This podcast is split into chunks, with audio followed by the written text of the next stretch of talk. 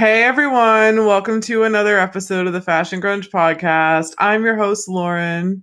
I'm Charles. What's up? This is a special edition. We are jumping into the aughts, as it's called, uh, the decade is called, and we're doing rule the rules of attraction from 2002. Lauren, are you ready to go back to college? Are you ready to go back to motherfucking college? Because I feel like I was when I was watching this.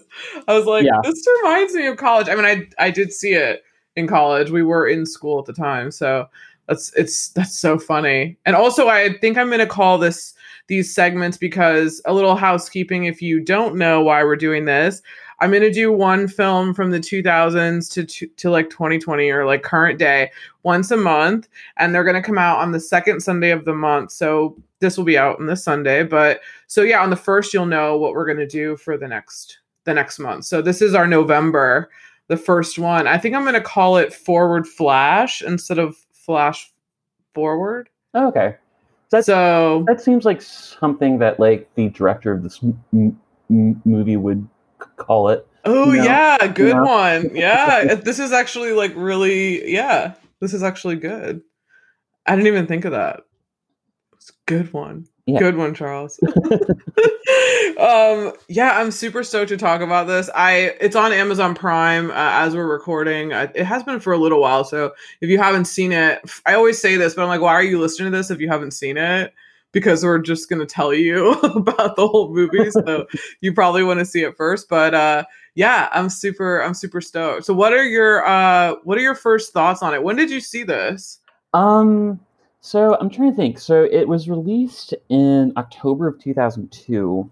So um, I would um, I, I'm pretty sure I saw it with you, like um, because I I can't I think that we might have seen it while I was like home on like college break or something. I feel like I I saw this film multiple times in the theater Yeah. because I remember on October 11th, I believe, okay, I was in school, so I was up in New York, and I think I remember seeing this with like a big group of people, Mhm. and I never remember see I never remember um like watching like going to movies with like more than like two people. Like usually like if it's more than two people, then I kind of remember because it was like a big group. yeah. Like, I can't hardly wait. That was like a big group. Mhm. Um, but this one I saw with a bunch of friends from school, and then I think when I came home for like a winter break, it was still out. Okay. I'm sure, like, yeah, I'm sure that's when we saw it. Okay. I remember, I think Mike was like, "Didn't we see this together?" I was like, "I feel like I saw this movie like two or three times in the theater. Like, I really liked it." Yeah. And and I remember Chrissy, my old college roommate, she was reading the she read the book like Hmm. after we saw the film. So I know we saw it together. She was like, "Oh, it's a book. I really want to read it." So she was reading the book. Yes, I um I uh I read the book in college after I saw it too. Oh, cool. oh, so yeah. do you remember? Do you still remember like some of the plot points that what was? yeah, there? it's um it's really close to to to to to the movie. Oh, Um, okay, like, that's good. um, like one thing that stands out is like the relationship between Sean and Paul. Like it's not necessarily as clear, like that it's all taking place in Paul's mind. So like it sort of I I, I guess like the, the, this author kind of likes to play with reality a lot. Yeah. So, like you know, um, so it, it sort sort of feels a little more vague. I, I- I guess as to whether or not they have like a romantic relationship or not. It's also a very. uh I have not read Less Than Zero. I think I bought it, but I haven't read it. Oh, it's good. It's It's good. good. It's good, right? Yeah, he's a good. uh He's a good author. the The author is Bret Easton Ellis. He also wrote American Psycho. I've read American Psycho. Okay. That one is extremely different from the film. Oh. Although I do, yes. Have you not? Have you read the book? I've uh, no, I've, I've read Less Than Zero and, and I've read this one. I've, I've read Rules of Attraction. But I Oh, okay. American Psycho. American Psycho. I don't know if I still have it. It's fucking crazy. Like Oh, they really? they could never make that into a film. It's way more crazy and explicit and and and uh yeah, it, it's just crazy. Now I do love the way that Mary Harron, the director, like tackled that book and the way that they changed it. But I did find that Bret Easton Ellis said that Roger Avary, who's the director of this one, is like the only one out of the four people who've made films of his books who really got it. Oh, who really like yeah. understood exactly what he wanted to do. I think there are probably things he would have changed in the other films, but yeah. So this one, I think he's has a more symbiotic relationship with the um the director. Oh, so that's cool. yeah. So they like really collabed a lot. I think. Um, well, the director is the co-writer of Pulp, Pulp Fiction. Yeah, which um, makes which is- a lot of sense. Yeah, yeah. yeah, it makes a lot of sense. That's really cool. I didn't know that. I didn't do much investigation on Roger Avary. I do know Um, that he. What else did he do? Oh well, I think he also like helped write True Romance with Quentin Tarantino as well. Oh, oh, that's right. I forgot that Tarantino wrote that. Um, which is a movie that I love. Um, that, Oh, we should do that. yeah, yeah. That's on my list. I think it's on Prime too. Oh, cool. I think it's somewhere. I remember seeing it. I was like, "Ooh, True Romance." Yeah, we should we should do that. We should do that next. Yeah. Hey guys, uh, special special wee well, we're doing uh, True Romance. We're, we're we're gonna do True Romance next. Yeah, cool. I'm trying to think of what else did. Okay, didn't didn't he do? Okay, he did Silent Hill. That's Oh, another okay. one. Um, and there's another one that he did too. Um, Lucky Day. Okay, he did this. sound- Okay. Also, it's also really weird that Quentin Tarantino is such a good. I mean, obviously it's not weird, but it's good that he's a, a really good writer. I keep forgetting that he's not just a director mhm. because he also wrote Natural Born Killers. Oh yeah, Like, great. You would think that he would direct that, you know, because it's just kind of has his vibe. But it's cool that he literally has been a really sick writer. You know, Yeah. not just directing and writing his own stuff. So God, uh, can you imagine Natural Born Killers if like he directed it? holy shit. I don't even know. I- Like honestly, I would actually be interested in seeing a version of that. Oh, I know, I know. Or also the director Terry Gilliam who did Fear and Loathing. yeah, I'd be yeah. interested to see all three of them do um Natural Born Killers. I, I really that or Fincher. Yeah, that'd be cool too. Yeah, like I that would that would be a that would be really cool. Yeah. I'm trying to think would you uh I would be interested in seeing what Tarantino would do with this. But I don't think he does youth very well. Um, yeah. He, um, I mean, these people are. I mean, he tends to. He um he tends to really like.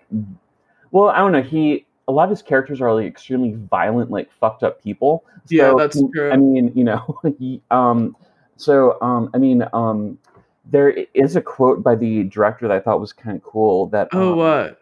He um okay so I, I guess like the movie studio wanted to market this as like a teen comedy. And um the the director was like um a and so the director actually described this movie as an assassination on teen comedies. So, That's pretty cool. yeah. It definitely seems like because it came out in 02, which was definitely the highlight and the heyday of American Pie and what She's All That mm-hmm. and just tons of all those kind of films that came on the late 90s, like to the early 2000s. yeah That's cool. I like that there's this kind of wave of this kind of dark indie cinema that came out in the early 2000s. The only other one I can think of right now was like Donnie Darko oh yeah like yeah just a little bit more films that were a lot darker in general that were more teen in the teen sphere but i'm sure there are other ones too like mysterious skins another one another great Araki film. Uh just really dark and um but it's great. I mean I, we should review that as well but yeah. um yeah so that's super cool. That's super cool. I was gonna say the only kind of like now that i didn't even know that he did pulp fiction but now that i can see that the drug dealer is very pulp fiction like Oh, yeah. Well there's actually a line in in, in, in, in in this movie that actually later appears in a tarantino movie so Oh, that later appears. What is it? So it's like it's it's like when he's just like it, I forget the exact phrase, but he when, the guy's like, "You're as about as helpful as an asshole on my elbow." Yeah, Um, so, is that what movie is that in? um, I think it's in I think it's in one of the Kill Bills. Oh no way! Yeah, So did he didn't help write Kill Bill? I Roger Avary, don't believe he did officially, but I, th- I think that like, but they're friends but I probably. think that like that whole group of friends, like Quentin Tarantino and Robert Rod- Rodriguez, like they, Oh, they, they sort of give each other permission to like take characters from like each other's movies and like you know they will like take lines and stuff. Oh, Like, okay. people write so like you, you, you you know so it's, it's it's it's it's like the whole like you know WB casting pool from like 1999. It's like extremely incestuous. Yeah. So, it's like, also kind of like what HBO does now. I feel like you see the same person in like four HBO shows. mhm. Like it's kind of funny. Um, this was uh so yeah, so you saw it in the theater and probably with me on the many times that I've seen it. I remember seeing it with you and Mike, and so I know I've seen it multiple times. But um, yeah, this was one of my favorite films. Like when I was young, I really liked it a lot. I still like it. I own it on DVD, so it's it's one that I think I have the soundtrack too Mm. somewhere. But I know I have it on my Spotify because it's such a great soundtrack. yeah, Um, Yeah, which is okay. So the book in the book isn't this supposed to be in the eighties? I believe so. I That's um, why the music I would think is kind of eighties. The music is eighties. I think the book came out in like 1986 or 87, and I think that like the book is supposed to be like fairly con- like contemporary. Yeah. Okay. So So so they've kind of made the music in eighties style, but everything else is current. Like yeah, we know that everything else is pretty current, somewhat, right? yeah. They don't have kind of the yeah. It's not very. I don't think it's. It really tells you what time it is. The only difference I would say that would make me believe that it might be supposed to be in the nineties is the fact that there's. I didn't see one cell phone. Yeah, And like in 02, people had phones. Like yeah, you would go to a um, but people in this film are just using landlines and payphones. yeah, So I'm assuming that they didn't want to add a phone because that's not how it happened in the book. Like there Mhm. was like how you contact people or like m- like you know missed connections kind of thing. Like you kind of had to have a a land phone and like check messages and all that kind of shit. So yeah, and they still had flyers and like all that. So that's why I'm thinking that it's probably supposed to be just like ambiguous but not blatantly modern, you know? yeah, yeah.